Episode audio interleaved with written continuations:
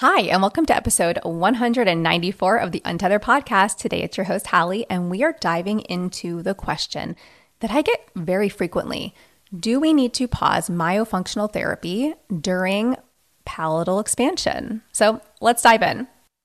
Quick disclaimer all information, content, and material of this podcast are the opinions of the speakers and is for the informational purpose only and not intended to serve as a substitute for the consultation, diagnosis, and or medical treatment of a qualified healthcare provider.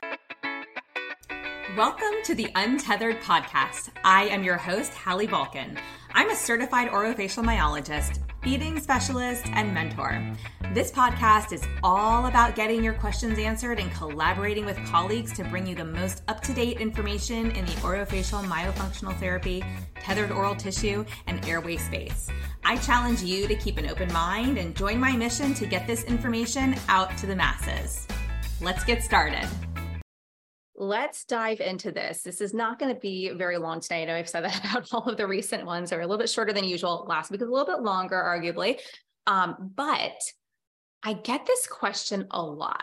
And I recently did a training on um, back on December 7th. It's available inside the Myo membership, talking about like treatment timing, order of treatment, especially when there's different specialists involved and needs, and really how it should always be airway first, right? We need airway kind of drives everything. We can't work on correct oral posture if we can't nasal breathe. Um, can we work on getting the tongue moving? Can we working getting the tongue to understand where the spot is? Can we work on other things? Sure. But we're not going to achieve correct oral rest posture until the tongue can physically reach the top of the mouth, number one. Number two, it also needs to have enough space to live up there. Okay.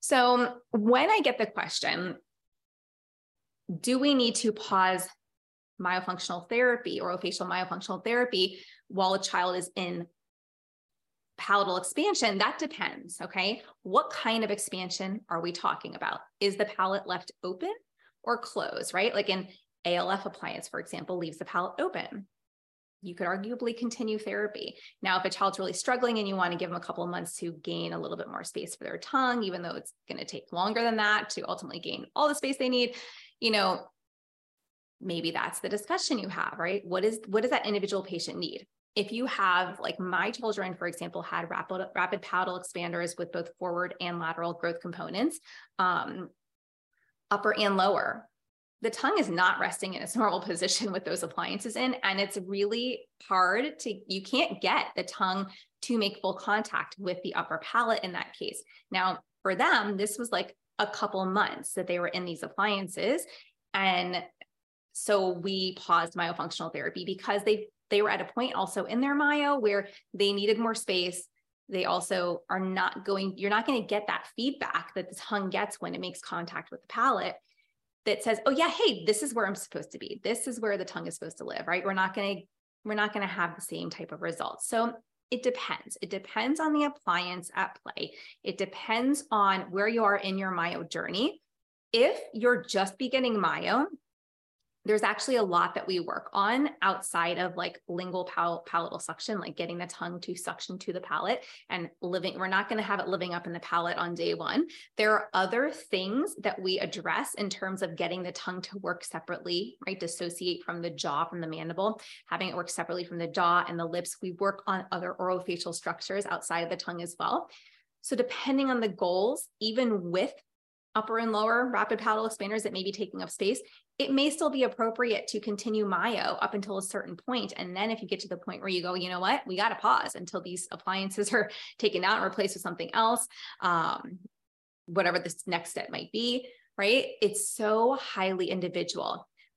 The reason why I want to address this is because one, this question comes up a lot, but two, I also see like hard, fast statements that yes, we have to discontinue myofunctional therapy. And this is coming sometimes from the from the uh, expansion provider, like the orthodontist or the dentist. And sometimes it's coming from the myofunctional therapist side of things. And the answer is it depends. There's no hard, fast rule that says we have to stop for three months, six months, nine months, a year. I mean, I hear all these different random numbers, and I'm like, where where did you get that from? Like where was that number pulled out of? Because when that same amount of time is applied to every appliance and every patient, that doesn't make sense. Okay. So question what's being told and if it makes sense for you as the patient or the patient sitting in front of you and have a discussion with the team of providers that that are working on the case um, so that you can come together and decide together what makes the most sense what are the goals in myo right now are there other things you're working on sometimes speech pathologists for example might be working on um, speech or language or accepting you know, expanding food repertoire, other types of things. Now, arguably, we might be waiting to work on expanding repertoire or speech sounds until we've gotten further through the MYO program. Like that's what we typically do because we find it's much easier to address when there's more space for the tongue. The airway is patent. We know the child has certain foundational skills, or adults sometimes too, right?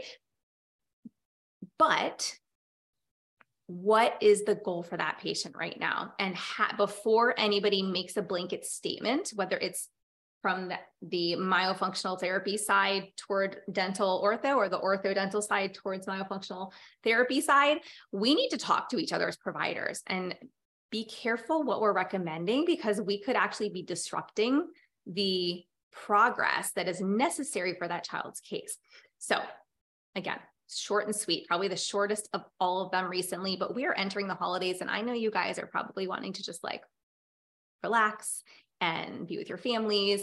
Um, if you're trying to escape them and listening to podcasts, I have plenty of others if you haven't listened in the past. this is probably my shortest podcast ever. Um, but that is my answer to that question. And I hope this is helpful. Um, it's something I definitely wanted to address because it comes up a lot. Um, it depends and it really needs to be individualized. So there you have it. All right. Hope everybody's having a great holiday season and come hang out with me on Instagram over at, at Hallie Bulkin. Um, you have questions you want answered on the podcast, feel free to drop them in my, you know, you can DM me and drop your questions and say, Hey, I have a question, you know, that would be great to hear you talk about on the podcast because I, I love doing these types of episodes that really address questions and then leave them here on the podcast so that we can find them later. And I'm not constantly re answering the same questions or reinventing the wheel. Um, so I hope everyone's having a great holiday season and I'll chat with you next week. Bye.